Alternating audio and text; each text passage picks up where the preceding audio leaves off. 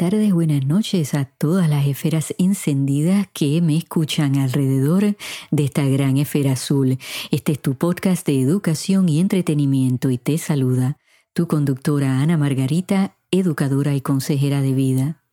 Amigos, este es un episodio más bien de reflexión y me encantaría que los padres de familia, maestros, cualquiera de ustedes que en su entorno tengan niños y sobre todo adolescentes, pues escuchen lo que yo les quiero compartir durante este podcast. Hay una moda, una tendencia últimamente que la estamos viendo en las noticias de jovencitos de todas las edades, inclusive tal vez jóvenes que ustedes considerarían ser adultos porque ya sobrepasan los 18 años pero vamos a hablar de eso un poquito más adelante, que están entrando en grupos grandes a robar a tiendas por departamento, a destruir propiedad. Esa acción definitivamente es incorrecta y es un crimen. ¿Qué pasa durante la adolescencia? Bueno, si ustedes quieren recordar cómo eran ustedes a lo mejor, pues pueden relacionarse con estos jovencitos. Todos pasamos por esto. Es una etapa en donde hay rebeldía. Queremos ir en contra de lo que nos dicen nuestros padres, nuestros abuelos, nuestros maestros, cualquiera que esté en autoridad sobre nosotros.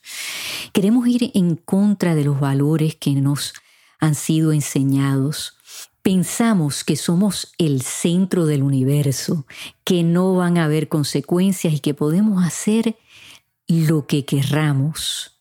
Y es muy difícil cuando estamos dentro de ese espacio el entender que no es así, que nuestras palabras, nuestras acciones tienen consecuencias, que vivimos en una sociedad de ley y orden. Pero a veces también hay que mirar detrás de ese adolescente. ¿Qué está pasando en casa? ¿Viene de una familia disfuncional? ¿Hay algún tipo de problema de salud mental? ¿Hay necesidades en casa? ¿Se roba porque hay poco dinero? ¿Porque hay pobreza? ¿Se roba porque sentimos que lo podemos hacer, que lo debemos hacer? Porque es injusto que nuestros padres no ganen suficiente dinero, es injusto vivir en esa pobreza y entonces, pues, nos sentimos que nos merecemos eso que nos estamos robando. ¿Qué mensaje hay detrás de la acción de estos jóvenes? Como padres, maestros, toda nuestra sociedad, tenemos la responsabilidad de velar por nuestros hijos, de envolvernos en, en, sus vidas, de prestar atención. ¿Qué está pasando en la escuela? ¿Qué está pasando en casa? ¿Qué está pasando después que salen de la escuela? ¿Qué está pasando en las redes sociales?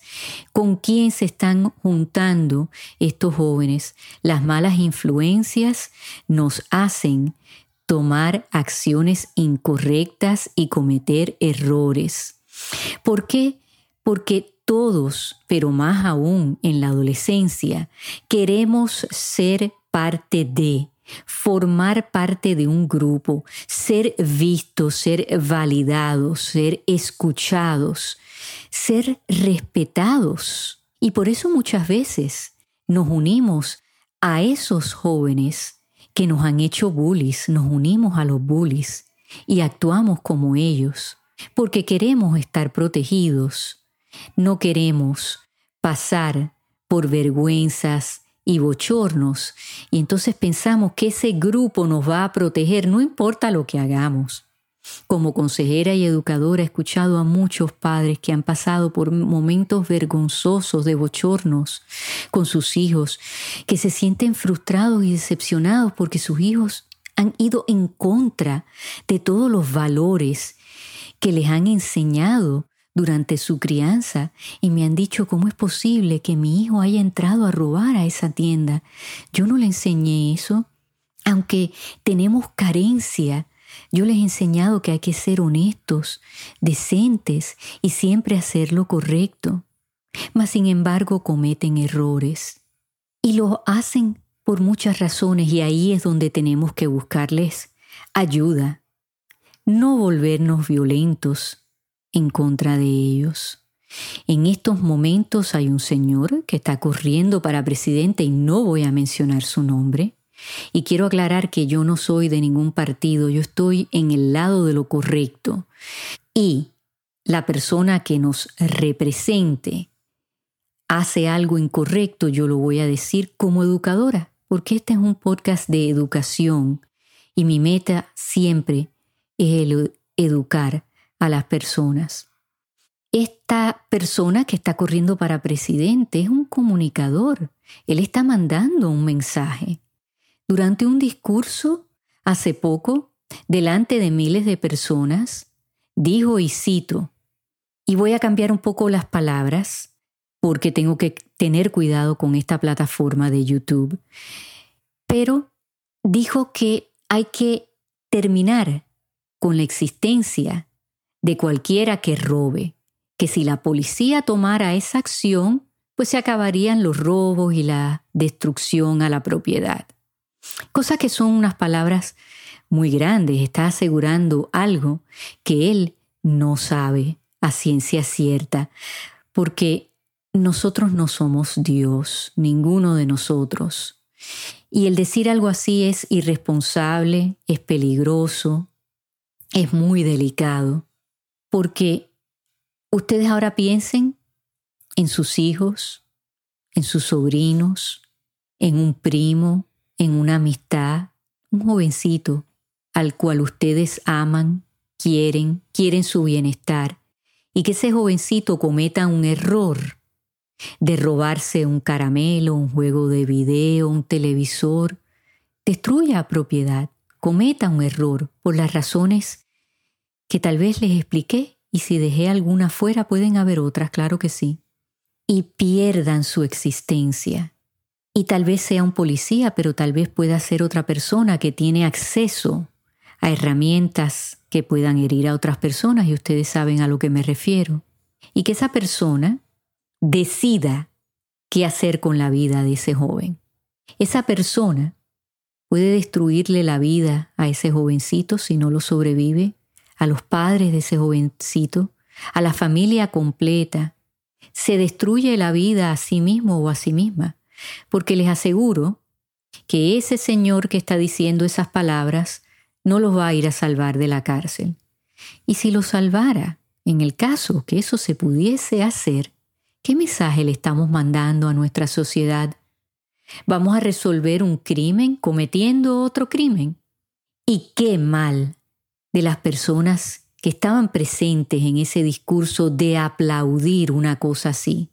Esas personas no tienen hijos, sobrinos, sobrinas, primos, no tienen a ningún niño en su entorno. Entonces a ellos le estaría bien que si uno de sus niños o adolescentes participara en algo así, se les acabe con su existencia? Este señor tiene hijos, nietos, de hecho tiene un hijo que es un joven.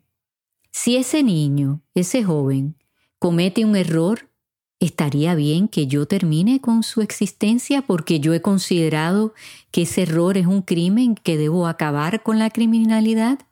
Yo quisiera que este señor me contestara esas preguntas. Me encantaría tener 10 minutos con él, a ver qué me responde.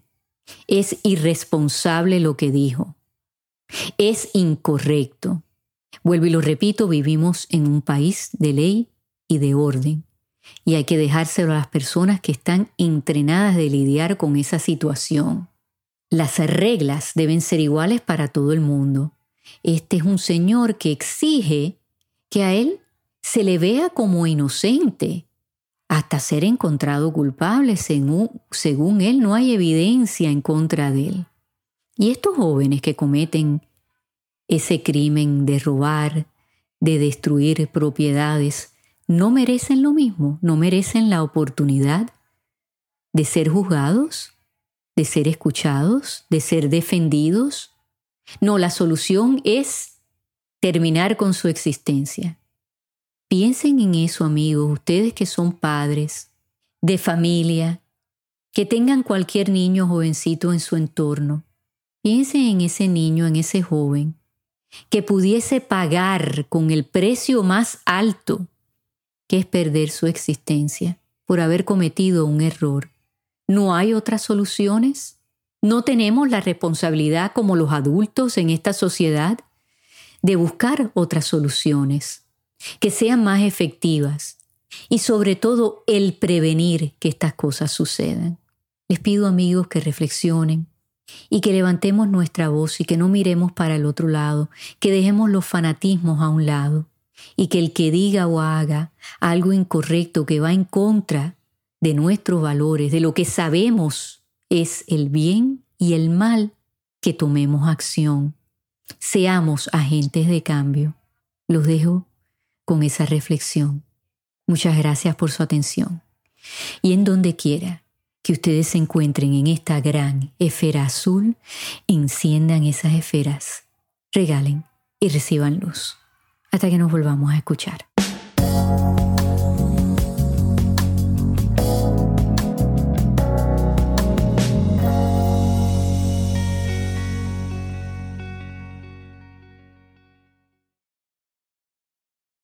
Nota legal.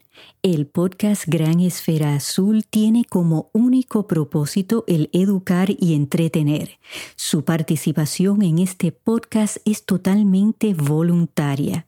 Las opiniones y información emitidas en el podcast Gran Esfera Azul no tienen la intención de servir como sustituto al consejo evaluación, diagnóstico y tratamiento de un médico o profesional con licencia en el área de salud mental. Muchas gracias.